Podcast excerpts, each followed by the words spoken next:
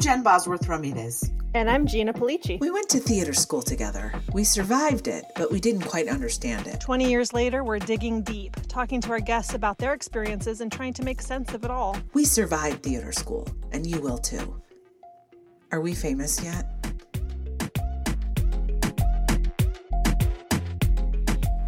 Before we begin this episode, just a little note to say there were some audio problems with this. I did the best I could fixing it up. The content is still good, but you know, sometimes things uh, work out that way. Mercury was in retrograde or something, I'm sure. Anyway, enjoy. Hi. How you doing, babes? Hey, how you doing, babes? I'm pretty good, pretty good. I stayed up late. You did? Okay, I have these neighbors. Did you have I'm a term paper with. due? No, oh my god. no, that gives me flashbacks. Um, no, no, I have these neighbors, right? I adore them. Okay, they are young, you know, mid late twenties in a band that I adore, and they're trying to get me to be their manager. I don't think that's a great idea, just because I don't know how to manage bands, and I am trying to work on my own career. But right. but I did give them some feedback, like about how to go about their, they're the great band, great kids, you know, kids, 20, 27. Yeah. But still Mhm. kids to me. And, um, anyway, we stayed on, we have, we have balconies next to each other. So we just sat out there talking while Miles, Miles was long asleep at like seven, but I, I, I stayed up until nine. So that's late for me. Oh my gosh, I thought all this was building up to like you stayed up till three in the morning. You got No, two hours of no, sleep. You, no. Seven p.m. Miles goes to bed at seven p.m. Well, he gets up at four, so um he goes to bed no, I shouldn't say it. last night he did go to bed a little earlier, but usually it's about 8:30, 8 8:30. It's really quite something. Does he get up at four because like that's his natural body rhythm? Yeah, he likes to do that. He does his burpees. He's Mr. kind of healthy. He does all Yeah. his workout stuff and I'm just jealous. That's the reason you didn't see it, but I did like a dismissive hand gesture. It's only because I'm jealous. That's the only reason. So so he so anyway, Maybe his people were farmers. That's I mean that's what they say. Like people who are night owls probably have ancestors who are eh, on the night watch, you know, caveman style, and people who oh, what's that? just a mosquito. Did you fly? And people who are early risers were I mean, I don't know if there's any truth to Oh. that, but that's what I've heard. Oh, I like that. The night I like that. That means my dad was on the night watch, and uh, or just v- very depressed and couldn't go to sleep. But or oh, I, I'm going to choose the night watch. It has a better ring to it. Hey, let me run this by you. Feeling that today. Okay, I recently called to tell you about a, a experience I had with a with a, a friend of mine who I felt like didn't like something I had suggested to them and wasn't responding to my Right. text message. And it's I wasn't uh, freaked out about it. That's a step forward, and I wasn't even very worried about it. But I, I thought, okay, well, I suggested something to this person. They didn't write me back. My assumption was that they thought it was a terrible idea and didn't want to have any part of it. And I was completely wrong because I had another conversation with this person yesterday, and like, and of course, the reason they didn't write me back was completely Had nothing to do with logical. Right. And this is just a lesson that I can't seem to grasp that like my first inclination is Mhm. always to say they're mad at me. Mhm, I did something wrong. mhm. They don't like me. Sure. How do I get out of that? I- How do I get don't Out know. of it. It's the same. So I think I I have the exact same thing. Mine goes, mine, it's my first instinct. And I think it's practice of, look, actually, what I think it is, is if you go to that first thing first, which you probably, I probably will, and you probably will the rest of your life. It's just, just part of the DNA. All right. But the process of working through it, right? And getting to the point of being like acceptance of, okay, so if they are mad, okay, so if they are, they hate my guts, okay, what then? What am I gonna, how am I gonna take care of myself if this person is upset or doesn't want to be my friend or whatever? I think that's the real, um, win of the thing is working through working with ourselves through that process is the process versus Mhm. so- oh, you know uh-huh. what I'm saying? Like I Yeah. think that's the reason it comes up is to to be worked through and not necessarily that the first instinct will go away because I don't think it will. I just think that's the way we're wired. At, at least I know that's the way I'm wired and I think I it's practice of working through so that it becomes less of a whole situation um and more of a oh yeah i did that thing again okay well how can i work with myself okay so let me talk it through with somebody let me but i you know yeah yeah the journey in that and i have i guess now that we're talking about it, i guess i have come somewhat of a way i mean because it, used to just be that i would immediately respond to that person and say like i'm sorry i Oh. take it back You Oh. know? or or like i know that i know you hate me now and, Oh, and I, I just start crying profusely get on the phone and say i'm sorry i'm so terrible um and please forgive me. Yeah like you said it, it was a be a whole play a drama. And in dbt uh, i think it was in dbt but anyway as a therapist i would always encourage my clients to check the facts about something you know because feelings aren't facts. And you know just because you even if you have even if this person really doesn't care for you that doesn't mean that every interaction you have you're you're doing something wrong. You you're you know you should be put up on the cross Yeah, for- it's just ownership of self and of I think it really for me comes down to this core core deep deep belief that I deserve to have my feelings, I deserve to have opinions about things. Um I deserve to take uh, to take initiative on ideas. And Mhm. even if they're shot down or even if people think it's the stupidest idea in the world i deserve to throw things out there and see and you know it's it's a deep deep core situation for me. Yeah. Yeah it is. I, and and i think I- i'm really learning. It's there's a big part of it that's generational too i mean you know the, Mm. when we talk to younger people they seem a lot less burdened by i mean maybe sometimes going in the opposite direction so that was the other thing i was just going to ask you about is now that you've been teaching at DePaul Yes. for, for a minute. What are you? well your now i'm done it's crazy you're already. done. well i'm not done uh, i'm done but ryan you're done is, with your part of it? yeah. yeah. uh, it has been quite the journey. So they're just like us in some ways. It is amazing. So I had t- t- 13 individual one-on-ones with these students uh, at 10 minutes each. So I offered one-on-ones because they really w- wanted that and they To do like feedback about their to do stuff? like to do like therapy let's just be honest because Okay. they're struggling. And it was my suggestion it turned into not therapy but it did turn into a lot of coaching let's just say. Mhm. but they're struggling just like we were even though there's i would say yeah i would say a good 13 out of 24 right or 12 out of 24 half are struggling with the exact same thing. I don't have a rep other people have reps. Now they get reps before school ends because they they've been auditioning for um, agents um, on zoom. They had like a class where they bring agents in. So half that sets up a dynamic where half the people now have reps and half don't. So the people that don't have acting reps obviously wanted to meet with me partially to say how do i get a rep? And i'm like listen it takes time. You'll find your people. Let me, I, and I offer to help. What I say, send me your showcase link when you have it, your part, your monologue. I will send it to my peeps. But like, it's the same stuff we're dealing, we dealt with. It, yeah. I think they're not quite as quiet about it. Mm-hmm. Like they're pretty loud about it. Where we're, they don't have they don't have their quiet shame that they'd have to wait 25 years to listen to somebody else on a podcast to go oh i shouldn't have been ashamed about that at all everybody was feeling the same thing yeah, that they're loud, they're vocal about their issues, so that actually makes it somewhat easier to to work with. But it also is, I'm jealous, you know, that they're able to be so vocal.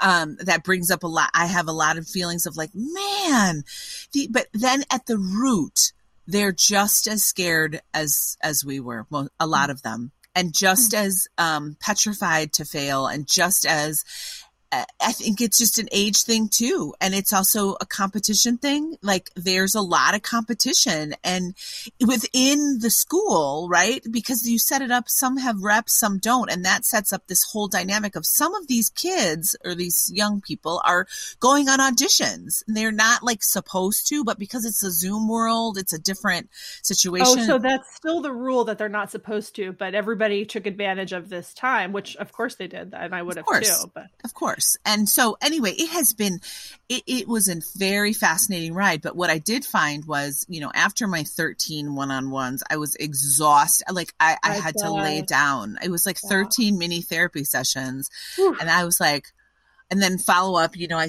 am sending certain people resources. So, but I, I do feel like it was, it didn't, it didn't feel, um, I don't feel resentful. I feel like they paid me really well. And this is, Mhm. part of my deal and also one of my one of my um strong suits one of my jams is connecting one on one and really listening and saying hey like you know let's like Mhm. you said like let's look at the facts here you know you haven't Mhm. graduated yet you but you see it doesn't matter because when you're that age you feel like time there is no time. And now you look as we get older i'm like oh my god you had so much time.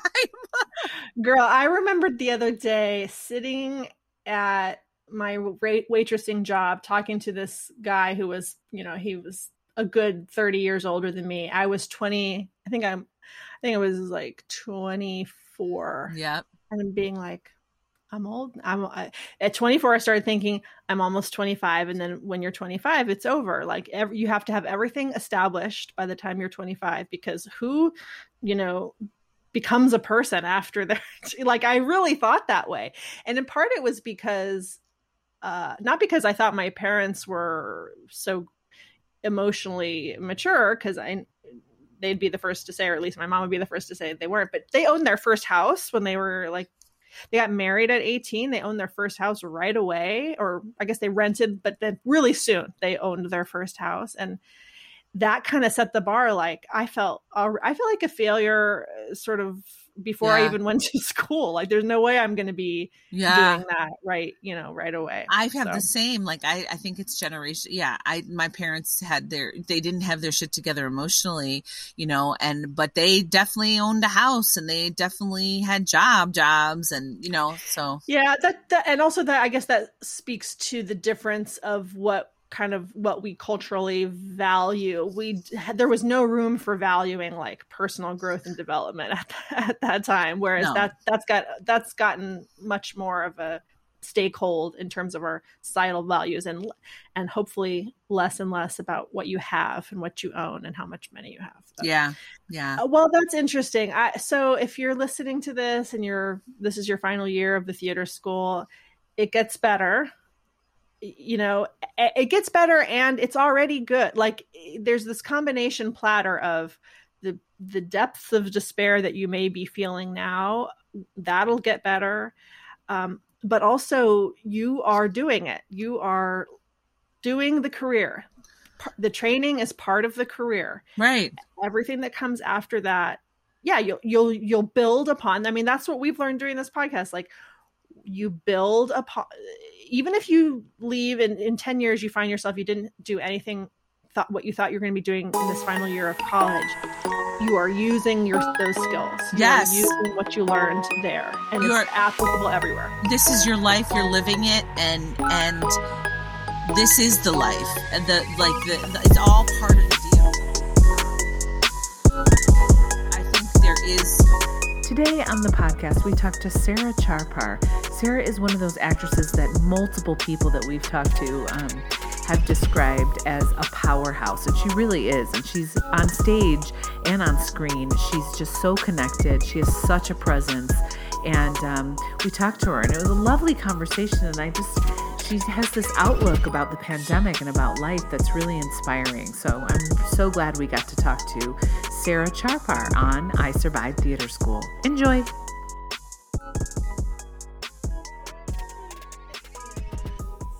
So fancy. Wow I What? die. I die. Oh. Okay, move your camera so I can see your beautiful face. I want to see the bottom of your beautiful face. There you. Okay, There we perfect. go. Oh, you're so. You're you're so. I know you're not supposed to supposed to say this, but Sarah, you, you you have you are you eating?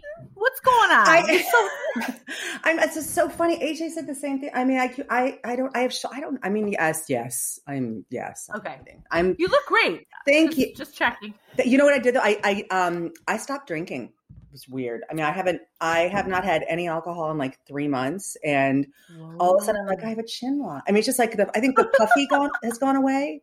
Um, Yeah.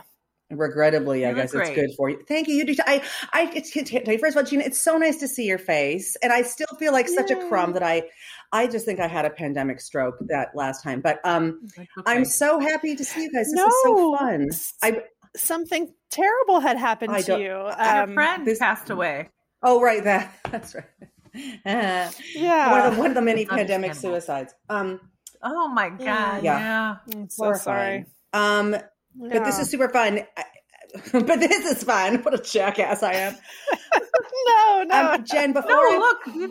Sorry, before Yeah. I forget, you have to send me your address because I have something for you that I've had for over a year. And now I feel bad, Gina, because I don't have something for you, but I don't know what to get you. But I do We'll share it. I do have comes, something for you, Jen, that I've had Okay. for a very long I'll time. you. And you're gonna know what it is when you see it.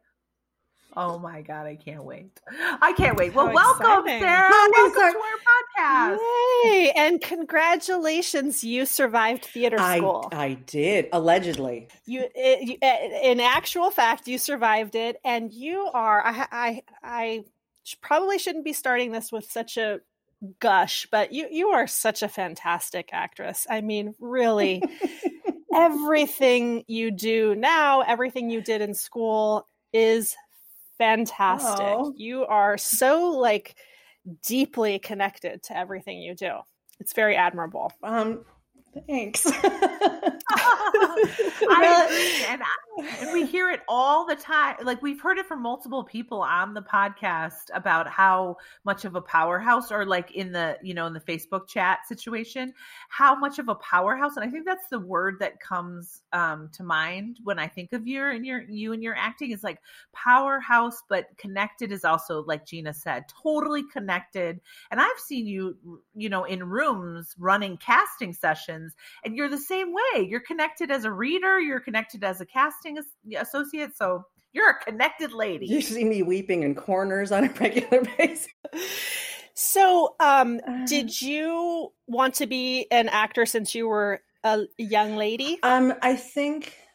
Well, my mother always says the the, the, the my transformative moment. They took me to go. I, I grew up in upstate New York, so they took me to the Shaw Festival, and I saw Cyrano de Bergerac, and Cyrano was played by this. I almost said Heath Ledger. No, his name is Heath La- Heath Lamberts, a very diminutive um, Canadian actor. Well, I say that only because he played Cyrano, who's such a heroic, huge character, um, and the woman who played Rosalind was so beautiful, but more importantly, her hat was fucking amazing. Like she had one of those pointed princess hats with gossamer hanging down, which I don't know if you, it's like that's the fabric that looks like fairy dust. And my mom is like, she said, Sarah, you just sat at the edge of your seat and didn't breathe the entire time. And I still to this day, and I think I might, I think I might have been nine. I still to this day remember sitting in that theater just being like, now granted i was mostly drawn to the fairy dust and the applause but i um i don't think i ever recovered from that moment but i really it it, it has taken me um i'll say i'm i'm 50 now. I think i've just started to admit that i'm going to be an actor. Do you know what i mean? Like i don't think i ever really wanted to own that. I don't think i ever wanted to Right. although i just said i was 50 but everyone knows that. Um uh i don't think i wanted to own that. So i did a lot of things to kind of be like i'm going to be an ad- academic. I'm going to do you know um so Really? What kind of academic did you think you might have Oh, been? studying theater. I mean, I, I got a, I got Oh, a very gotcha. academic degree in theater studies and women's studies and religious studies. So really, I just liked studying people and motivation. So it's all the same thing, right? Like, Oh yeah, Um, definitely all the same thing. Was that at DePaul? The, the other no, degrees? uh, no. So I went to University of Toronto for my undergrad. So Okay. um, there and there, you know, uh, they're a very rigorous academic school, um, and it's a totally different than the American system. Like most of your classes are a year long, some are a half year, so it's a really like hardcore. Like in some of the colleges, they wear robes. It's very um, not my school, but um, uh, so yeah. So I, I I I went there and got a BA in theater and women's studies and and and um, religious studies, uh, and did have some performance. But that's why I went on to get my master's. Um, where I ended up at DePaul uh, because I wanted to learn how to act. I mean, I knew what I thought was really great theater, and I worked with incredible people that I still haven't had the gift of working with people of that caliber ever again. But I didn't know how the fuck to do anything. I just felt a lot. so yeah, did you did you act as a in high school? Did you say? Did oh you, golly, no. Well, so it's funny. So I went to my high school. I went to a super urban high school, and it was connected to the School of the Arts. But again, this fight in me, I was like, I'm not going to go to School of the Arts. I'm not going to be one of them. Um, and like, you know, I went to high school with Taye Diggs, whose name is Scott. Um, you know, uh, people who ended up having massive careers, and I sort of sat on the periphery. I did, however, I was a part of an improvisational theater group called Awareness Theater, which is fucking hilarious when I think about it now. And we went around and did improvs for like doctors about how to deal with kids with like drug addiction or parental issues. And I think I was remembering the day, I think we actually did a performance at Attica. And I'm not even shitting you. Like, I don't know who let us in these places, but we did these improvs about like, don't do the cocaine, but I want to do the cocaine. And like, fantastic. We got in a van and drove to schools. I mean, I had a little sweatshirt. I loved it so much. I loved it so much. It's so great. I love that. That's fantastic. So, um, in upstate New York, uh, you went to the Shaw Festival. Did you get? To, did your parents also take you to Broadway? Broadway. Um, I believe so. The first Broadway show I saw was the touring company of Annie. So I saw that in Rochester. The first Broadway show I saw was the Tap Dance Kid. I think. Is that, with, that, that with um? Alfonso who, who Ribeiro, the kid. Yes, right. He was the tap dance kid. Um, and you guys are you're younger than me by a lot, but this was the time too. In my junior high, they had to ban taps because in the in the um the musical there were all these great tap numbers where they had like Converse sneakers with taps on the bottom, so everyone had to get fucking taps. So as you can imagine, the halls of my high school were just this cacophonous, insane. Um. So, yeah, those got banned along with the the Michael Jackson belts because everyone um, beat each other with them. it was a little aggressive in high school. It was awesome. The spike, the, the spike the belts and the ones with the big name, like the one where you could get them personal. You know what I mean? We weren't allowed to wear those. As anything can be weaponized with a creative mind. when I was in junior high, I got sent home for wearing um, what I thought was just a cute little accessory in my hair, a, a bandana it wasn't red or oh. blue, but I got sent home because there was a no bandana. Uh, gang violence in Sacramento at the time that I was in junior high was like real, real, real yeah. high. So uh, anyway, so okay, so you uh, did your MFA at DePaul, and and then when you left or when you graduated, were you debating staying in Chicago, moving to LA, moving to New York? No. Um I'm I'm realizing now in this pandemic time of reflection, like how much, and I've been thinking so much about this, thinking about theater school and stuff. Um, no, I think I was lived in. I think I just lived in fear and waited for permission. So I was waiting for something to tell me where I had to go. Um, and I thought Chicago was a great place to get started, and I um, I I had friends of mine right out of school who had started a company, um, so we were working together. So that seemed like a great little launching pad, and then they they launched real careers. Um, and um, was that yeah, yeah, yeah, okay, uh, yeah. We were talking to Lee a little bit about Lee it. Kirk, I was thinking about him this morning. Um, yeah so they um so i no i didn't i mean i did did i think that that call was going to come where i was desperately needed elsewhere? Absolutely. But um shockingly that hasn't arrived yet but there's time. To be fair to be fair you have had calls come for different things. I have indeed. And i have been very lucky. yes. no i have been very lucky. Um, and talented and hardworking. I just want to put that out there that thank the call com- comes and then we answer it and we try to show up the best we can. And you've done that. I appreciate that, that. And I and I feel Judd like Apatow hasn't called yet. Judd Apatow has not called yet, but that's you know whatever. No, and I it's funny. I I have been thinking a lot about you know when when you're ready for things and when you're not, and um, I don't know if the world is ready, but I kind of feel more ready now than I ever have been. So that's kind of exciting to not feel like your life is over. In the midst of all this chaos and breaking down, it's sort of interesting to find. I'm trying to, I'm really trying to silver lining this whole pandemic thing. So Yeah, yeah, Um, that's what. Yeah, yes, there is the the option. The alternatives are not good. Silver lining is the way don't to go. I know it, right? I mean, don't we all? So, um, yeah. So no, I, I mean, I wanted to go, and I did. I did spend some time in New York.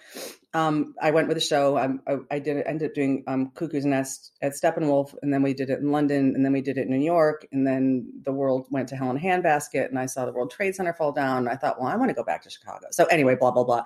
Um, 9-11, blah blah. Jackass, jackass. Anyway, that happened. Back to me.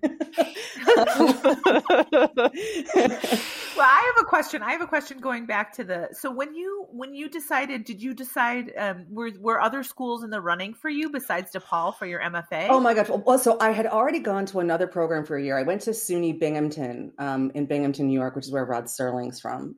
That gives you any indication. Um, and that program was actually rather astounding. It was run by this guy, Gene Lesser, God rest his soul, who I can unequivocally say was a bit of a sociopath. But he was one of the people who started Juilliard in the early days. So he was one of those Svengali kind of teachers that could get you to do work you never thought you had access to, but you were completely dependent on him to do it which is why he had these weird little acolytes following him around and stuff. So I spent a year kind of being brainwashed by him. And then the program crumbled. So then I had to find somewhere. Um, the Oh. program shut down and was hell in a handbasket. It was just total chaos. Um, so I left that program and then went through the process of desperately auditioning. And, um, you know, when Tisch and Juilliard and Brown and everyone else took a path. But I will say this: this is an amazing story. So I went to New York for the URTAs or something to audition for DePaul, and um, at the time I had just been recovering from um, an illness. All of us ladies are familiar with. I had a horrible UTI, and so I took sulfa, and didn't know I was allergic to sulfa. Um, and if you're allergic to sulfa, it does something great. So I went into my audition. I shit you not. My face was swollen. You can't out to here. Like I looked, I looked like a homeless person in the middle of a Chicago winter. By that I mean my face was completely swollen and distended, like swollen and full like, oh. dark purple, windburned and insane. My lips were deformed. Um, I mean, I looked horrified. And I remember standing like in this waiting pen room, like it was a dance studio and there were mirrors everywhere. And I was just kind of looking at myself going, Are you fucking shitting me? And I was like, okay, here we go. And I went in and did my pieces and was like, I remember Jim Ostelhoff was there and I think John Jenkins and all these people. And I finished my pieces and they're like, Do you have any questions? And I was kind of standing there looking at them going, Seriously? We're not going to talk about this. so I remember being like, just in case any of you are wondering, I don't normally look like this. I'm like, I'm not a supermodel, but this is not what we're That's normally just Right. to put that out there. Because like It was good. You were brave to do that. Oh my god! I mean, I was making children cry in the streets. I mean, I really, but it was just so funny that they didn't even acknowledge. I mean, I get it, but we weren't even politically correct then. But the, no one said a fucking word, and I'm like, we're going to pretend I don't look like a descendant of the Elephant Man. Okay, but anyway, they took me. I think they felt badly for me. No. No, they You saw were- they saw your talent. Do you remember what you auditioned through. with? Do you Mm. remember what you auditioned? I know. I think. I know I had this piece. I have no idea of what it's from, but it was about green peppers. Like Okay. about do I not like green peppers? And I went on this diatribe about like, no, as a matter of fact, I hate it. Actually, what I really hate is that everybody else likes green peppers. They think they can just hide it in there. It was this just fury about green, which is very close to me because I tend to get furious about nonsense. Um, and I probably did something tragic, like from Troilus and Cressida. I think I did a Cassandra monologue from Troilus and Cressida. I talk about overblown. Like I'm, gonna, I'm to play a deeply connected seer. You know what I mean? Like, um, but they fell for it. I I bet you knocked it out of the park. So you were talking about uh, your earlier experience in having a Svengali type figure, and I I probably wouldn't go so far as to say the theater school had Svengali types, but we did have, and we talk about on this podcast a lot. You know, people with big personalities, people uh, we we you, we got um labeled in a way by our section In a way, Right, right. Uh, so I'm curious to know your thoughts about that, about the personalities among the faculty, how you related to it then, how you relate to it now, what your thoughts are. Well, so it's interesting. Again, like I've been really deliberating about this a lot, you know, because I wanted to do a good podcast job. um, yes. You get an A I know, I know there's a grade at the end. I was in a very different position. I, you know, I'd already gone to undergrad for four years and I'd already done one year of, of theater training. So I came into it at a different place. And it was interesting because um, temperamentally, I was much more, I felt a greater kinship with the, the folks that were getting BFAs than my MFA class. I mean, I really just didn't, it's not that I didn't get along with them. I just didn't, I was in school with a lot. I'll never forget. I was auditioning. I wanted to go to um, ATC, LMNOP, whatever the the Harvard school is. And I'll, I'll yes. never forget at their audition, they were like, if you want to be a teacher, get the hell out of here. We don't want actors who want to be teachers. We want actors who want to act. And I was like, yes. Um, and not in any way to be disparaging of the folks that were in my my class, but I felt like a lot of people are like, this is my backup. I'm going to be a teacher. And I'm like, who's going to want you to teach if you don't actually do this? Right. So, wow. um, uh, there was a little, just a little bit of a disconnect. And I think I thought I knew everything and I was more than likely a snot bag. So I, um, I didn't have the same kind of, oh my God, this is a whole new world for me. You know, I was 23 and worldly, you know, but I'd already had those aha moments. So, and I came out of a really, um, I don't want to say for me, but like a borderline abusive situation. I think, I mean, I think this teacher I had before was actually a, a predator. And I say this now because he's dead, although I should say it out loud when he was alive. I think he was a predator. So um, I came out of a very intense environment into something where I remember sitting with Jim Ostholthoff all the time. And he'd be like, Sarah, I just feel like you want me to yell at you. And I was like, yes. I mean, I had a little PTSD. I was like, you, no one's mean enough no one's hard enough. Um, and I mm. was constantly asking for more. And Jim, and it's funny because like everyone was like Jim Ostholthoff, crusty guy, and I'm like, I, I want more crust. I um, and I think I was very much a victim of one of those people that convinced myself if it didn't hurt and I wasn't in excruciating pain all the time, I wasn't doing enough. Mm. Um, and if people didn't tell me how much I sucked, then they thought I couldn't be better. And so I really, I was stuck with that feeling for a very long time in DePaul, like, oh, I guess this is as good as I'm going to get because no one seems to tell me what I need to fix. And again, no one can, no one can fix me other than me.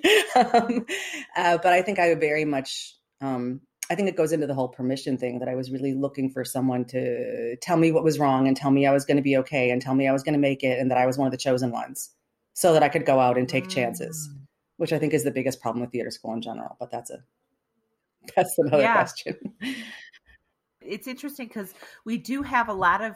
Uh, you're the first person that I really it struck me as saying like I needed more crust. I wanted more crust. I needed that for whatever reason, and it's there's no judgment on it. But um, there are those people, and I think it's also the Juilliard method, that kind of method of you know unless it hurts, you're not you're not growing. And you know to be fair, there's something about that that works. Like when I'm in pain is when I make changes in my life. It's just that uh, you seem a little like you were a little more ready to make changes. Well, I was just trying to figure out what's happening in the world. Oh, totally. I was in a different place. I mean, I had I'd already left home. I'd lived, you know, in, in the University of Toronto. It's a totally different than the American system. Like you live on your own. You live in co-op housing. There's no door. I mean, like I I had already sort of lived a pseudo. I mean, a wildly protected pseudo adult life for five years. So Right. I wasn't in the same place of like, holy crap, I get to smoke cigarettes in front of teachers. You know what I mean? like I, uh, so I just, um, but again, like I, I still very much, I mean, it's not a level of maturity that I'm, I'm super proud of because I still very much was desperately seeking for someone to say, Sarah, you can live the life you want to live. You can be who you want to be. And it's not about which role you get here because it's, you know, that world is also as the three of us don't we we were never freaking ingenues. What the hell was I doing doing shows at theater school? Right. Right. Um, yeah. Anyway. So you you are when you talk about waiting for permission and and being scared, um, that ties into something that Boz and I talk about all the time, and we talked about it earlier today. Uh, w- those of us who whose parent whose mothers were in the 60s generation of feminism um, really experienced horrible, horrible things.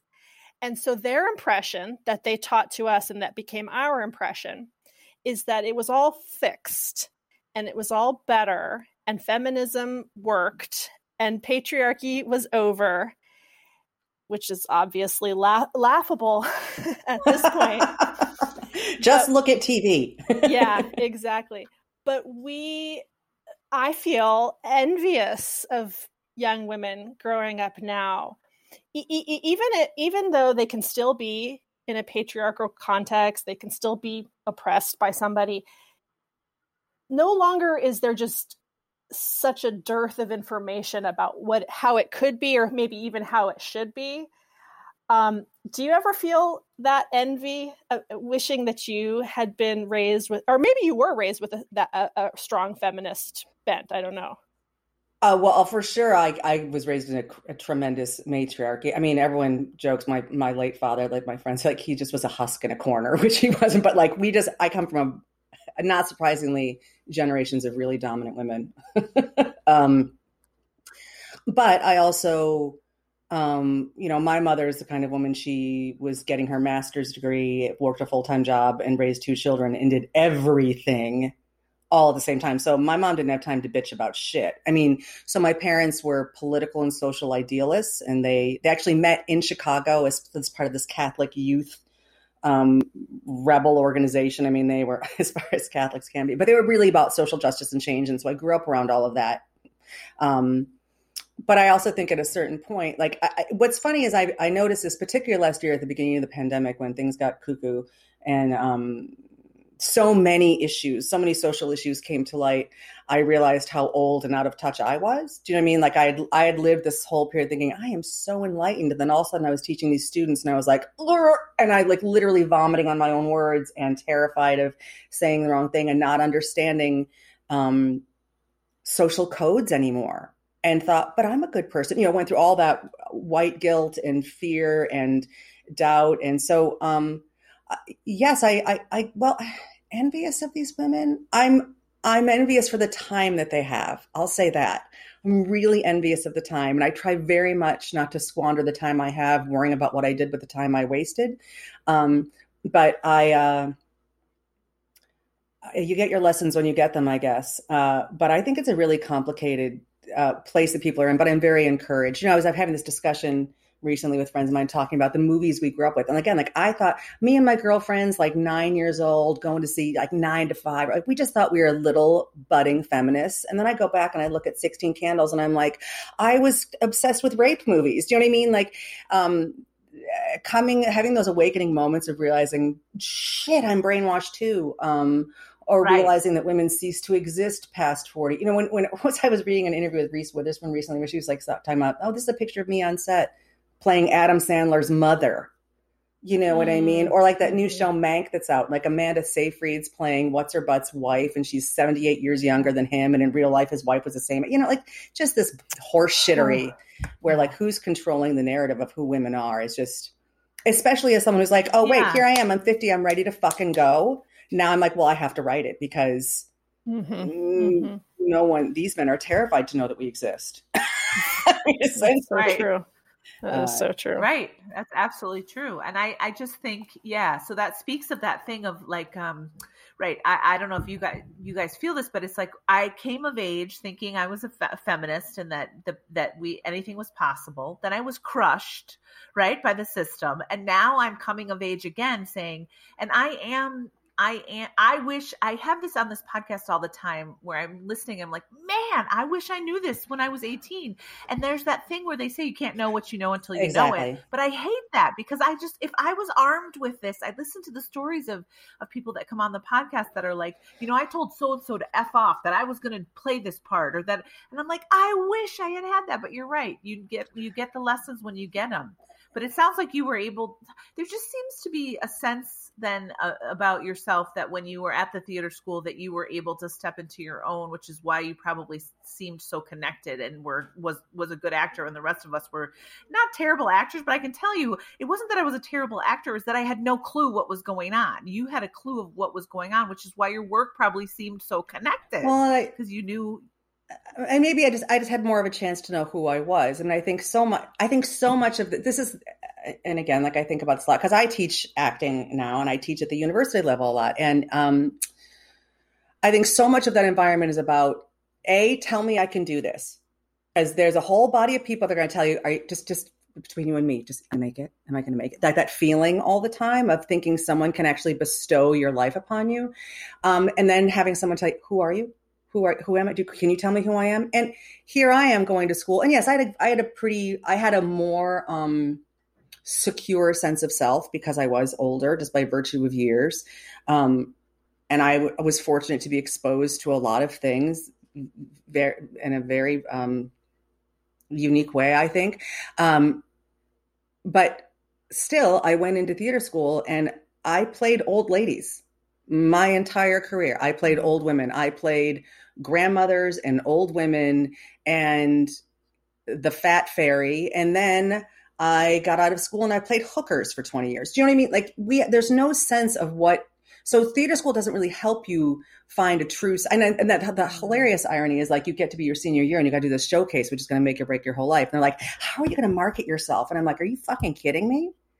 I have no idea of who I am because I've been running around playing. I played women in theater school that I'm still too young to audition for. So it it it it fucks you up in terms of trying to figure out some way of being authentic. And you know, nowadays too, it's, it's, funny. I'm sure Jen, you saw it too. You know, our our dear friend Nick Whitcomb wrote something recently about like theater and what does theater mean. And I'm thinking, you know, gone are the days where we're all sitting around. I mean, hopefully not forever. We have to reimagine them, but like, I don't know how much me playing Cressida and Troilus and Cressida is going to illuminate today's world. I don't know how much this canon of things that we thought were really going to establish us as artists is going to move us forward any longer and, and yeah uh, well, so I, I, don't yeah. know i also feel like theater never really embraced me as a woman as a, as, as, who i am so i'm i'm I don't feel a loyalty to recreate the art form, but to other people can. I just never found like my spot yeah. there. So when people are like, "How are we going to reimagine theater?" I'm like, "You no, and I yeah. guys," because I I never I never saw theater that I liked in America. To be honest, I was spoiled. I was trained by a bunch of Europeans in undergrad, and went i mean we went on school trips to italy and germany and saw shit. And that's still to this day the theater I, my favorite theater is russians and, and germans and stuff where it's like i don't have to speak the language. Like to me that's theater. I don't know a word you're fucking saying and i'm riveted. And that's that's yeah. i've never seen oh. that really recreated here. Um but mm. all right. Well gauntlet thrown america. Let's you better try to impress sarah. So uh, I, I told boz this earlier but um I just happened yesterday to be looking through the plays in my bookshelf, and um, I was looking for a, to do something specific, and I pick, I picked up a play that I haven't read in a long time called Dead Man's Cell Phone. And of course, I was delighted to see your name as having been one of the original other other woman uh, characters. Could you tell us anything about your experience with that play? Uh, yeah, that was great. That was super, super funny play. I mean, um, how do I talk about that? You know, it's weird. So, so, so, so Polly Noonan, um, who played Jean in the play, is sort of like Sarah Ruhl's muse. So it's very interesting to be in a play with the writer's muse in there. And Polly's just one of these. She's just an otherworldly being. She's she's a magnificent human being and creature, but like indescribable. I, I, she's just this ephemeral sort of creature. Um, uh, and it was, you know, it's always interesting to work on new plays. It was, um, I found it really challenging. It was sort of one of those, and I mean, Polly had done the show before, so I remember being like, you know, of course, I'm trying to make my role really important and grounded, and, and sometimes, you know, uh, sometimes a pipe is just a pipe. You know what I'm saying? So I think there were times where I was beating my head against a wall trying to make my to understand every uh, every bit of minutia I could mine out of it. And you know, I remember once Polly saying to me, "Yeah, you know, this this part never worked in DC either." you know what I mean? Like that it's. Um, oh wow! That there were uh, shortcomings, but it was it was wonder. I mean, it was wonderful. You know, I. Um, I never, you know, it's like I, I think I went through a period. I was like, I'm going to keep working, and then you don't work for a long time. You're like, fuck, I wish I appreciated those moments more. I mean, it was, it was it was lovely. It was terrifying. I remember I of course I only really remember the moments I went up on my lines and didn't know what was happening and got dizzy on a rake stage and was terrified and oh, oh lord. Um, please, anyone directing plays, don't put anyone on a rake stage. It's just cruel. Um, Especially anyone with that has any Oh kind of god, anxiety. Yeah, anxiety, that sounds vertigo, vertigo, forget it. Yeah. Um, And you were on a rake stage at the theater school in the one with the turf. What was that called? um, that was called Yeah. Sisterly Feelings. Yes. which, Yes. which for like six years I still found astroturf in my underwear. Yeah, that You were brilliant. That was brilliantly. That was the brilliant. That was the audition, right, where we had to be funny. Wasn't that the one? Where, where was it? Was it was a British, play, and it was super funny. Okay, and you were yes, on hills. and and and I was thinking about Lee Kirk this one because Lee Kirk was in it, Sean Gunn was in it, JP Cabrera was in it, Alex. I mean, uh, and and and and, and um, Bradley Walker, Bradley and I Walker. mean that that play, Kendra Thulin, that that was that play was that play was all. I think that was my favorite play for sure that I did, although full of calamitous moments of of utter terror and and destruction. did, did you get dizzy on that rake stage too? No, I got well, I got scalded. I got s- two horrible things happen in the show. I have to. Okay, so the first one was there's you know there's a show at the end of like one scene there's like a coin toss and then that determines what the next scene's going to be, and we had to run off stage. right. It was a rainstorm. We had to run back on stage wet, so we got dunked with water off stage and ran back on. And I can't remember his name. I'm such a crumb. He was a lovely stage manager. He had long, kind of auburn hair. He was just adorable. Oh yes. Scar. It'll come to me. not No, not Adam. Not Adam. He had reddish No. hair. You're with me. Okay. Pale, I, pale, I, I, I can very picture him, but I can't. lovely. So I remember, um, he had told the the the kids, and I say kids because what other the, the the the kids working crew, um, make sure you put really um warm water in at the top of the act. Put hot water in the bucket at the top of the act, Oh, so that when we dunk them in water, they um aren't freezing. And um, Oh no. whoever uh, neglected to do this so did it at the end of the act and i ran off stage and literally had a giant bucket of scalding water poured on top of me and had to run immediately back on stage and finish a scene that was alarming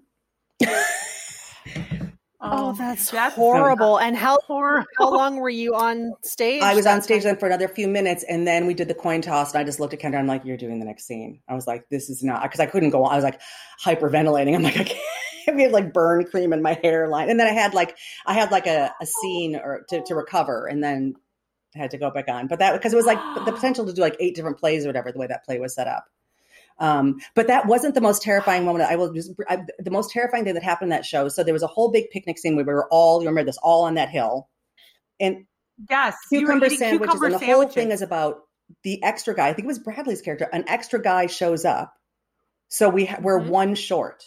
We're one short of everything, and all of the dialog Mhm. in that scene revolves around the one shortedness. And god damn it, if I didn't open that picnic basket and it was fucking empty. There was like a napkin and two plates. And I'll never forget. And this is why I was thinking of Lee Kirk, because like I was really I was really tight with those guys at the time. And and I was running the picnic. So all the dialogue was motivated by me, motivated by props about the things Oh and about the lack of things. And I remember opening it up and looking at it and being like, there's nothing in here. And this is at the Reskin, like there's people out there. And I turned to Sean, Sean Gunn, who's playing my boyfriend Stafford. And I'm like, Stafford, could you go to the car and see if there's a, you know, like, is there a bag in the car? and I just remember looking over and seeing Lee Kirk because he could tell, and he just went, ah, and put his hands behind his head and leaned back like I can't wait to see how Sarah gets out of this one. I'll never forget that fucker. It was so funny. I mean, it was like the most panicked. And we just had to basically make up the entire like and then I remember seeing that same stage manager whip off his headset, go booking around trying to find and then like, you know, three minutes later Sean comes walking on like, Oh, is this what you're looking for? I'm like, Oh, it's super, thank you so much. Just- Oh my Oh, god, what it was truly nightmare! like I think of that in moments where I'm like, oh God, what if? And I'm like, I already dealt with a big what if. That's fine. I was tr- it was horrifying, horrifying. that is horrifying. So, um, I we have never talked in this podcast about this, but um, recently I was thinking about the actor's nightmare, and what you experienced was was a nightmare, but what we're ty- typically referring to when we say the actor's nightmare is the dream you have that you're supposed and there's variations on it but it's like you're supposed to go on stage and you don't know any of your lines or you for some reason you can't get all the way on stage. And I don't know why it took me so long because I would have this dream for the 25 years I never acted. Um, so it took me all this time to to link the way that that is just tied to your own life and your feeling of like being an imposter or your feeling that you're ill prepared. And I'm just wondering if you guys still have dreams like that all the time. No, you don't. The, oh, you do. Okay. goddamn time. I have the same dream. I have the dream where where I I finally got to the point in the dream where I say fuck it in the dream. I'm just gonna make this shit up because before I would try to cram, cram, cram, and I'll be backstage and finding someone's script with the oh, highlighted yes. and nobody yes. wants to share their script and like I'm crying. And then finally, about a month ago, I had one where I was like, you know what? Fuck this. I'm gonna make this shit up. And it was so Oh my god, I'm so inspired. And I'm sure I'll go back to the scary I'm, dream. Me too. But I was like, just I said, fuck it. I'm gonna make it up. I can't go through this anymore. I can't go through this. Like I literally with my oh. dream was like I took control because I had them all the time where yeah, I just had that. I'm not no word of a lie last week where I was like, Can I just borrow like and, and, it was like the Shakespeare style where they just had their line. And I was like, maybe oh, that'll, oh, I, I have that dream. And I never have pants on or a shirt. I'm always missing either a shirt or I can always like trying to take some kind of towel and, oh, fuck, yes. Boz, that oh. is very encouraging that you had that dream. And I'm going to try to like take that in such that if I find myself in the middle of that dream, I might be able to give myself that same advice. But it, I wonder, I, for you, I bet it is really linked to this idea that you're having to write for yourself. Mm. You know, and you're doing and, it. Yeah, and which, yeah, which Sarah mentioned, you know, you, you're saying you, you now that you are Sarah's a writer yeah too. now that you're ready to embrace your greatness um, and you're maybe not going to find a bunch of roles ready made you're going to have to make it for yourself. Are you already working uh, on it? I am eight pages in. I mean so it's funny i've been nice. i i am um, like i said i'm trying to use my downtime my this pandemic time um, effectively. And so part of what i'm trying to do is not berate myself constantly. So you know, I got my final draft, I got my ideas, and I've had all sorts of interesting things pop up over the past few months. So, have I done as much writing as I intended to? No. But is it something that I'm thinking about and actively trying to not stop myself from doing every day? Yes. And I think that that's the biggest hurdle I have to get over is like the part of me that thinks, well, I've got to get it right. From between here and my fingers, it's got to get right then instead of like maybe I should just barf mm-hmm. out some really bad shit and see what happens um, and not worry. Because I tend to stop at well, what happens after that? Fuck it, I'm done. And shortbread and, and sourdough. So I um am mm-hmm. trying to get over that hurdle. But I am quite excited and enthusiastic. And, and I've had other interesting things. I've had great distractions pop up in the past little bit. So I've sort of like, all right, so I'm going to hmm. shelf that and work on, and I'm just really working on um, not panicking. I'm just realizing, in, in, you know, in terms of the dream, like um, not succumbing to panic and anxiety and fear of what's next, and trying to be a bit more present in this weird, timeless time. I'm trying to be uh, just a little more mindful and slow. Well, you you seem I got to be honest. You seem you seem pretty. You know, knowing knowing you, you seem pretty mindful right now. I mean, I'm a little I'm, groovy. I, I know. I, I, I you. thank you. I appreciate that because I really have. um and I, it's also been hard to, to realize, like, wait, I, it's. I think part of it leads into that. Like, if it doesn't hurt, it's not work. Um, trying to surrender to, like, Sarah, your life doesn't have to be mm. excruciating all the time, and you don't have to be miserable or suffering. You can just be, and that's a piece of the work. And so, I'm really trying, as I sit here watching icicles melt outside my house, I'm really trying to appreciate and sit with that time. Who knows what will happen? And again, I'm like, oh, what's going to happen as soon as I have to? Mm, but I'm really trying to be. A question yes. about Cuckoo's Nest because people are going to ask, how did that come? How, how how was that? I mean, that was that was that was like a big, huge deal for people that don't know. Um, it I was. Mean, Sarah was was in Cuckoo's Nest that went all over the world. It was super really. duper fun. Um, although again, not without its challenges. I um, I auditioned like every other woman between the ages of, you know, 20 and 32 for this little walk on part. Um, and uh, hilariously, it came down to me and this woman, Jennifer Engstrom, who's a marvelous actress. Um, and we, at the time, were roommates. We worked at the same restaurant. We had the same agent. And Oh my god. Gary Sinise and Terry Kinney could not choose which one of us to cast, so they cast both of us. So we were double cast in a role, and every other night, one of us went on as Sandy, and the other one played the electroshock tech. I shit you not. Um, and that's how that run. It was bananas. It made. I mean, and to this day, people are like, "What the fuck?" It was really weird, and I don't really understand what transpired behind the scenes. At the end of the day, I think it was a wildly unfair thing to do to Jennifer and I because for years it really, really Mhm. fucked with our friendship, especially Sure. when I ended up going to Broadway and she didn't. It was a really unfair. Not that this is going to come back and bite me in the ass. It was a really unfair situation to put us in, um, horribly so.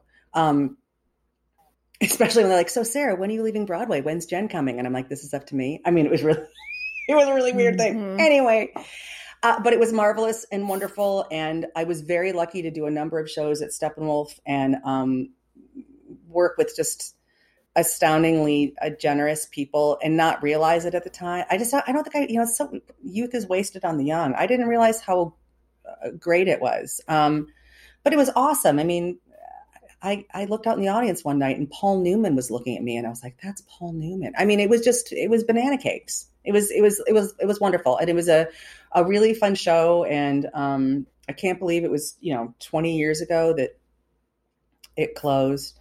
Um, but it was a it was a good time. It was a good time. Yeah, I got I got Who played who played Nurse Ratched? uh, Amy Morton. Oh, nice. Amy Morton. nice. Um, yeah, we had a we had a Okay, I just love that. I love the stories about people I know going to Oh, it was I just think super it's so fun. fascinating. I And got paid to make out with Gary. Like it was And you're right, like- you know. you my God. yeah and you you know we we when the, by the time this is all over you may be part of a bygone era of broadway. I mean i was just having this discussion with a bunch of theater people last night. Is it going to come back? Is it going to be i mean the the whole model the whole financial model of it was so unsustainable. Um with packed houses and you know charging $400 a ticket I, I can't imagine trying to make this work with any type of like social distancing protocols Yeah, and who the hell are they going to put in those seats to fill? I mean, like who's going to be on Broadway? Do you know what I mean? Like, Mhm, I just mhm, mhm. gone are the actors. I, not to be a yeah be a dick, but you know, no no it's totally really true uh, I really interesting. so speaking of plays um probably my most memorable theater school w- watching experience was Na- raised in captivity oh, oh my god and and uh Yes. it made me it made me a Nicky Silver fan. Bumps. Yes. Oh, I mean that play is so funny. Oh god. And I had the experience of watching it that I, I I was laughing so hard and so loud and people around me were laughing too but I felt like no no you don't under this is the most brilliant thing I've ever You're heard in not my life. laughing Sean yeah. John Gunn trying to say I'm working with the baby. I'm you know I'm teaching the baby. It's the baby's about to walk. Oh such a great play. Did, it was Nick directed that right? Mhm. yeah. Do you remember that experience? I wasn't in it. yes you I wasn't in it.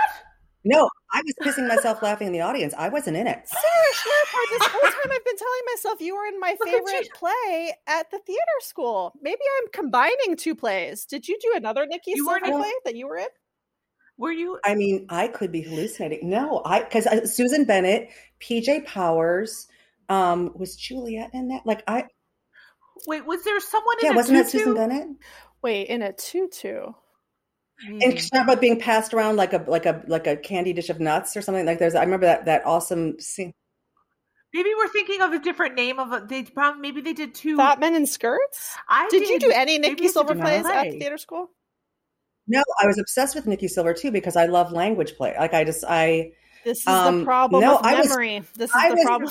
I was in fact furious that I wasn't in that show because I was like, who better to do Nicky Silver than me? I mean, I was like, I I was disgruntled. I think I was doing some Irish play at the time about about my dead son Declan. Oh, that's so funny. I can't believe I've fused those two disparate things into can- one. Listen, I'm flattered that you thought it was me because that play was fucking awesome. And but I, re- I I can see myself in that classroom watching it and just being gobsmacked. Yeah. And it was like, you know, just like two little flats and like a light bulb on the floor. And, you know, Maybe Uh, we were sitting next to each other, and I remember it because- okay, so I'll I'll just share with everybody that um, we are doing a part two with Sarah Charipar because Mm, we because my audio unfortunately sucked. lost.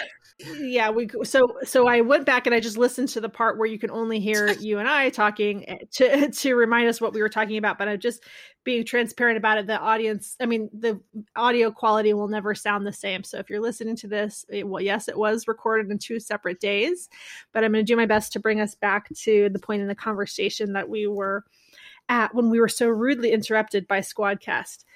So, um, we were we were talking about the shows you did, and you were talking about a show that you did with Joe Slowick, um, and then uh, a, sh- a story that I loved talking about the show you did where you had to be ca- you were wearing a beautiful Oh. gown, I think, and you had to be carried. Helen of Troy. Helen of Troy. Yeah, tell us that story. Well, not that. I just remember being devastated because David Dastmalchian had to carry me, and I was like, "Oh my god, he's gonna know how fat I am." I mean, you know, I just I remember being Right, right. Petrified that like this. I, I mean, I had such a crush on him. Um, hi, David.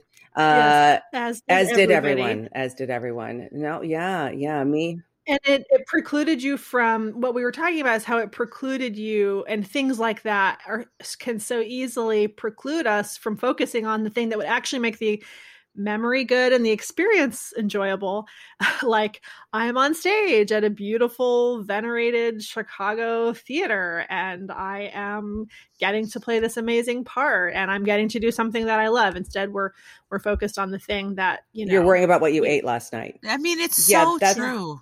That's not really being in the moment. That's not being in the essential moment there. That's not the kernel one wants to cling to. For sure. Definitely not. Def- if you were in that position today, how do you think you'd be? I mean, I think, uh, uh, regrettably, I'm a bit in that position every day. Do you know what I mean? Like, I'm very. I, it's funny. I um recently in this universe. uh Oh, I apologize. There's some kind of siren happening. Um, recently in, in, this universe of um, Zoom auditions, uh, has been a really eye-opening and, and a horrifying experience, but illuminating about certain things. And that is that, oh, I am now back at a place where I'm have to relearn how to not focus on myself in an audition, right? So because um, all of a sudden you can see yourself in the corner, you can see that little piece, and try not to be. So I I thought mistakenly um, as of late, I was in this groovy headspace and I was ready to go, and it's all about the work. And then the second I could, I was like, "Oh God damn it, there you are!" And right in front of you are you and all of your insecurities. Um, Mm. and I was uh, both reassured and disappointed by the fact that I still have the same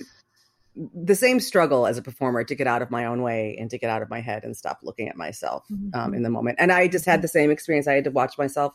I was on. I saw myself on TV last week, and everyone's gathered around the TV, and it's like, "Ooh, you're on that show, and how exciting!" And all I saw were chins. hmm All I saw were Mhm, and I mhm. remember the day of thinking, "You look great. You feel great. You should be confident now. Focus on your work." And then I get to watch my work, and all I'm all I'm seeing are, "Wow, that's a really bad sweater." And boy, I you know, so it, it's hard. It's hard Mm. to not. um yeah, I think I focus on it. I try to actively focus on it less. Do you know what I mean? It's kind of like trying to. It's like trying to play a negative intention. I will not not do. You know what I mean? But um, right, right, right. Well, the, probably the biggest difference though is that you know that you're doing that now, and you know that it robs you of something that's joyful, and you're trying, and you, you know, I think having the desire to get to the place where you can like just live your life in appreciation for it instead of monitoring your life for how other people are appreciating you. Yes, and to appreciate the. I mean, so like in a way, back to that show. My my goal doing when I shot that show was like, Sarah, you're going to enjoy this experience. You're not going to go home after three days of shooting going, I don't know what happened because I wasn't there. So, do I feel like mm-hmm. I was able to do that? T- At least sixty percent of the time, yes, which is a big win, right? Like I was like, I was able to have fun being on set and working and focusing on the work rather than worrying about are they going to fire me? Am I going to get kicked off? And I didn't lose 40 pounds last week. So Right. that was good. That was good to be able to. What was the show? Um, the, the, uh, the Chicago fire. um, nice. Okay. It's about the Chicago. It's about no, the fire yeah, oh, department. it is. It is the. It is the fire show of America. Yes, it, was- yes, it was really fun. It was actually a, a super good time, and it was super rewarding because I got to work with a student who I had. Taught, it, was his, it was his first job on camera. We had oh. our scene together. I worked with a, a female director that I'd worked with before, and it was written by a woman and a woman of color. So it was like the most amazing.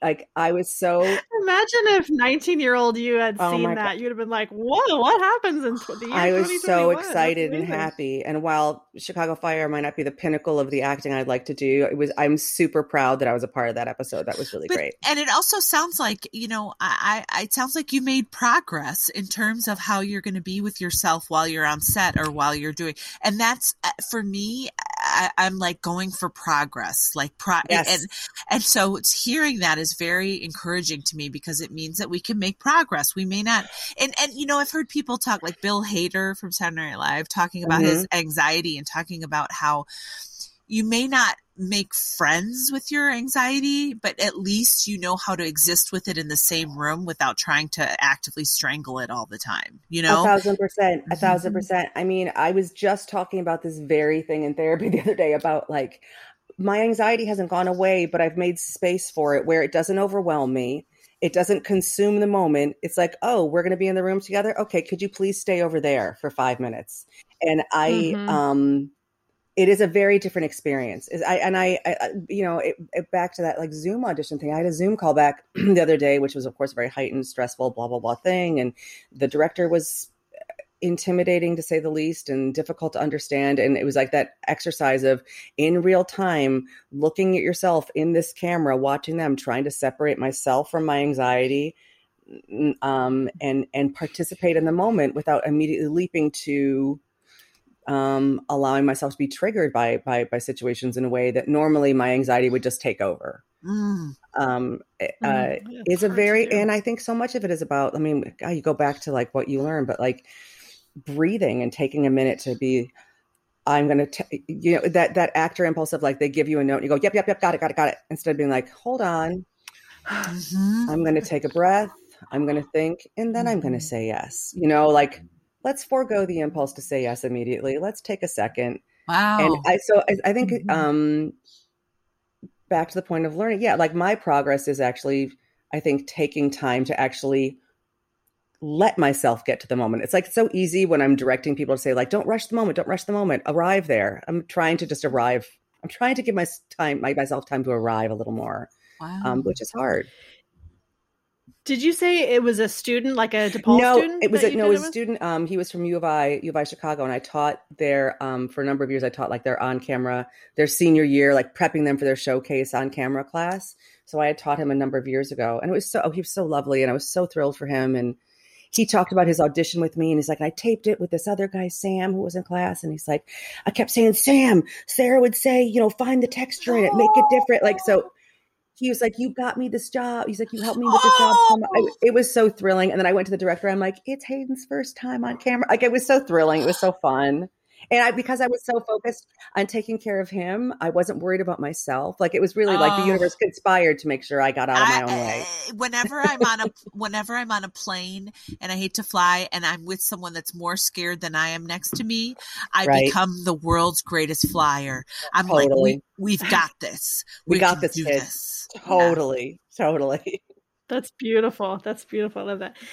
So the other thing that we were talking about um, was the showcase, and you had started off by Crying. saying, and I think this is a good this is a good way of saying it. No, you said because we, we've had a lot of we've we've talked a lot about our audition teacher, our on camera teacher, and we usually bleep her name. Um, and you but you had said it in just the loveliest way which is like i just wasn't for her you know i just Right. wasn't her cup of tea whatever um so that being said you did have some interest when you went to la in the showcases so tell us about Uh, it Well, I, I mean, I, it's funny, uh, and I think I might have talked about this before. I'm currently doing the same thing. I'm te- I am teaching. I'm organizing and teaching another school's uh, final class for their showcase. So I'm I'm dealing with a lot of kids, and and it's not that I'm playing favorites, but there are a number of them where I'm like,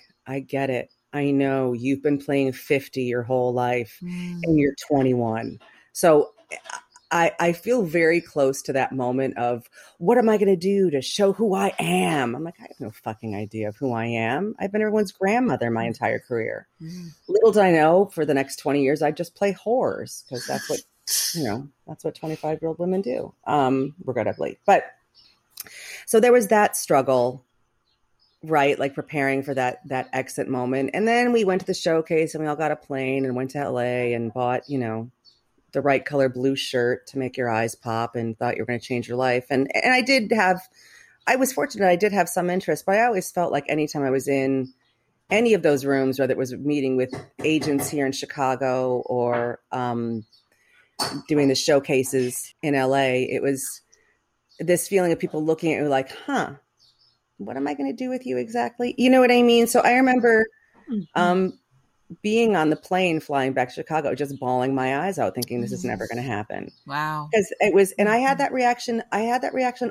I'm Yikes. jinxed, you guys. Your No. podcast does not want me. What, what I'm what I wanted to say before before we so rudely what I, what I wanted to say is that it is um things are stacked against us when we walk in that room and I think it takes a very um special human or a, a human that is not 22 to say I am what you want, even though you don't maybe don't know that you want it. I'm gonna. It's a lot of work to do that. So it's a lot of work to internally do that work to say, no, no, I, I'm going to walk into a, a room that may be kind of hostile, but I'm going to turn it around and make a. You know, it's hard to do that. You know. Yes, absolutely. And I always go back to like, why is it that so many models make good TV and film actors? And I don't think it's because they're dumb, and I don't think it's because they're just pretty. I think because they're so used to being like, this is what I look like, take it or leave it. Whereas I spent so many years going, this is what I look like. I'm sorry, this is what I look like, but I'm really good on the inside. And it's like, Oh, um, you guys, what if what if like one major component of theater school could have been simply this like very intense work on radical self-acceptance and Mhm. like you know like even to the exclusion of yoga let's say even though i loved doing yoga and i think yoga is great but like the idea being if what if we paid we joke about it now i'm joking about it in a way but like what if we actually paid attention since we know that this is what happens and we're not treading any new mm-hmm. territory here people. In any of these episodes we, we are talking about things that have been talked about a million times that probably people have talked about a million times but we, they still need to be talked about because it's still not it's still not quite synced up in the right way.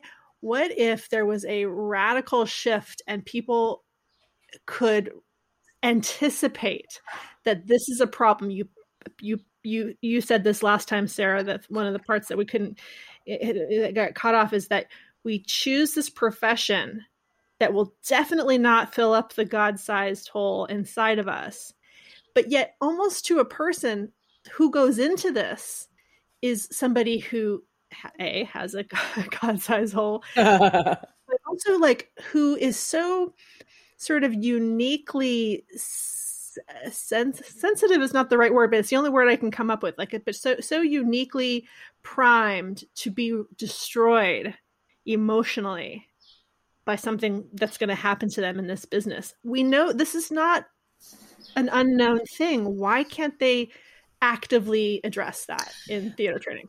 Well, I think because I mean to be perfectly honest, I think a lot of it is they've got to keep themselves in business, right? We you have to believe there is a person in that building who's going to tell you you're going to make it in order to shuck out 20 grand a year. I mean, I really part of me really believes this kind of cynically, but I believe like you I think every one of us to a certain degree tried to find that teacher that made you feel like you were going to make it. To find that teacher that made you feel like you were enough that you that oh wait it's and it's this weird kind of corner of the room am i special? I just need one person to tell me i'm special. Do you know what i mean? And so i think that um it, is a business and it is and and who the hell are these people to tell us that we're enough? And at the end of the day great one person's going to tell you're enough for that job and then that job is done. And then what? So yes i agree with what you're saying that you need to have there should be a core of radical self acceptance because no job is going to sustain you. No, no, no, job is going to take you through through enough or god forbid you know you, you're one of the and i've got several friends that have had amazing careers and had great jobs and they're miserable because they got stuck playing a shit part their whole life that wasn't fulfilling for them you know? So it can't be about the job. It's got to be about what you want to do in the work. And it is such a weird um unlike and i would say unlike any other profession i'm not going to make that grandiose of a statement i'm just too stoned to come up with a better word but um you're so vulnerable in this craft because everyone has to give you permission to do it, right? Mm-hmm. So you are always asking for permission. But at the same time, you're asked to believe in yourself enough to keep going without needing that approval. You know what I mean? It's like this yeah. constant, like Jesus Christ, when, which is why, you know, which is why we're so lucky that we have these incredible people now that are creating shows that are unlike anything else um, you know, like Michaela Coel, or oh god, who's that crazy Australian guy that I love? I can't think of it now. Or or your Hannah Gadsby's, your people where it's like no one was going to give them a platform before until they gave themselves their own platform, and now we see these crazy, beautiful, authentic stories, which no one could grant permission to that other than them. Right? Because they're singular voices. They're just incredible singular voices. Um, and so i think there's being there's space being made.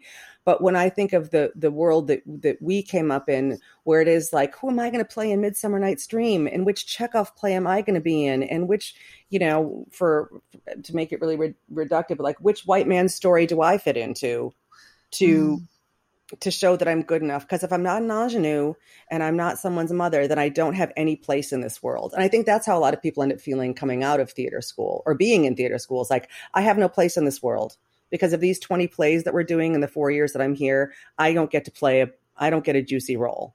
Do you know what right. I'm saying? Right. So it, it just becomes and that's one thing I didn't realize. It's funny because we were talking a lot about how the past year has really influenced a lot of our thinking. It's like that's one thing that I've really kind of had an eye opening experience with, like how small my education was in terms of the stories that you think, yeah. well, these are the only stories we get to tell, so I better fit into them. Mm, you know, I think um, it's been a great uh, kind of um, envelope opening or an explosion for us to think more, um, not even inclusively, but just uh, I mean, not just inclusively, but like in this kind of like we can tell any fucking stories we want. Yeah. You know, and we didn't have that before, I don't think. It never ceases to amaze me that whenever my mind is opened to a new reality that I didn't know existed previously because of my small education and my small, my, you know, specific life experiences, it never ceases to amaze me. Oh, still, I mean, and now I can say, in my future i'm going to have multiple more moments of oh there's this thing i didn't understand about the world and and the variety of stories. And then there's you know it's like the universe the multiverse is infinite. And so is the um so is the range of human experiences. Yes. Yes, and I, I and I agree that going back to, um, I, I think you know, teaching radical self acceptance is is key and it, it probably wouldn't do enough but it would at least start a conversation. And who knows? Maybe they're starting it. I don't know. But i definitely agree that with that what i'm seeing in my depaul students now is that that is so needed in in in an authentic way to to and yet at 22 radically accepting yourself is excruciatingly hard to do. Well, and it's also, I mean, I don't know, everyone's not the same, right? But like, did I know who I was in right. big caps when I was 22? I don't know. I mean, do I feel now at whatever? Do I feel now? Do I feel now at 50 like I'm any different than I was at 15? No. God, this is we hilarious. were just talking, we were about, talking this. about this. like I'm the same person. I'm just accepted it, right? So um Mm. I think yeah. I think it is a weird time. I think it is it is and people develop and change and settle into themselves at very, very, very different times and people have radically different experiences in terms of when they're allowed to accept themselves and let and let that let themselves into the room. Um but I do think the teaching teaching that you're enough is really important. And so much of school in general, theater school, any school is, uh, you know, um, if you go to med school, you take a test and know that you're enough. And in theater school, you don't really have that test, but you're still trying to find out that you're enough. So it is a very weird, subjective world where you're still trying to prove yourself. Um, and it is hard to tell people to prove themselves while at the same time just be you. You know, Ah, it's really hard. It's and, Yeah. and and you're just figuring out what you is, right? I mean, sorry about that. Hey, Okay. I, I was like, do I have a dog? I, I no, forgot I had a dog. Um, Lester is expressing himself, his authentic Okay. Lester. Lester. Um, Lester So- already believes in himself. Oh, doesn't- he- he has never lacked never never lacked in that department. He knows he's he is seven pounds of me. He is mighty. Oh, oh he's a little asshole. Um so you know what i mean? I just it's it's just very hard. I think it's a but yeah you've got to be willing you know that's that's the hard thing. It's the willingness. It, you you are it is demanded of you to bring your, your entire self to the job every single day in a way that other jobs don't ask you to I, I agree. And to ask someone to learn and train at this and do that and figure out what your pelvic clock is and realize you've been breathing wrong your entire life and find out what iambic pentameter is and be your authentic self at Mhm. 19 is a lot. So it's it's it's it's no um, surprise that you're making a podcast now about that time because it's a really ugly, gross, pot stirring, triggering maelstrom of feelings. Oh, that was great. That's a great tagline That's for to our your full podcast. quote. Yeah, yeah. So, Sarah, wh- um, where can people find you besides on Chicago Fire? Are you on social media? I'm on the social medias. Um, oh, Tate found me, sweet Tate. Uh, oh, um, in homage to my mother, I am um at for lunch because my mother has a Boston accent and it's a big joke in our family. F U H L F U N C. H. What are you gonna have for lunch? What are you gonna Uh, have for yes, lunch? On the social medias. Um, on the Cool. Chicago Fire. Uh, fingers crossed.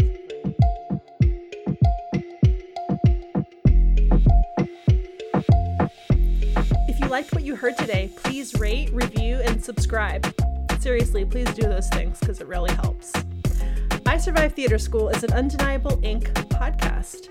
Jen Bosworth Ramirez and Gina Pulice are the co hosts. This episode was produced, edited, and sound mixed by Gina Pulice.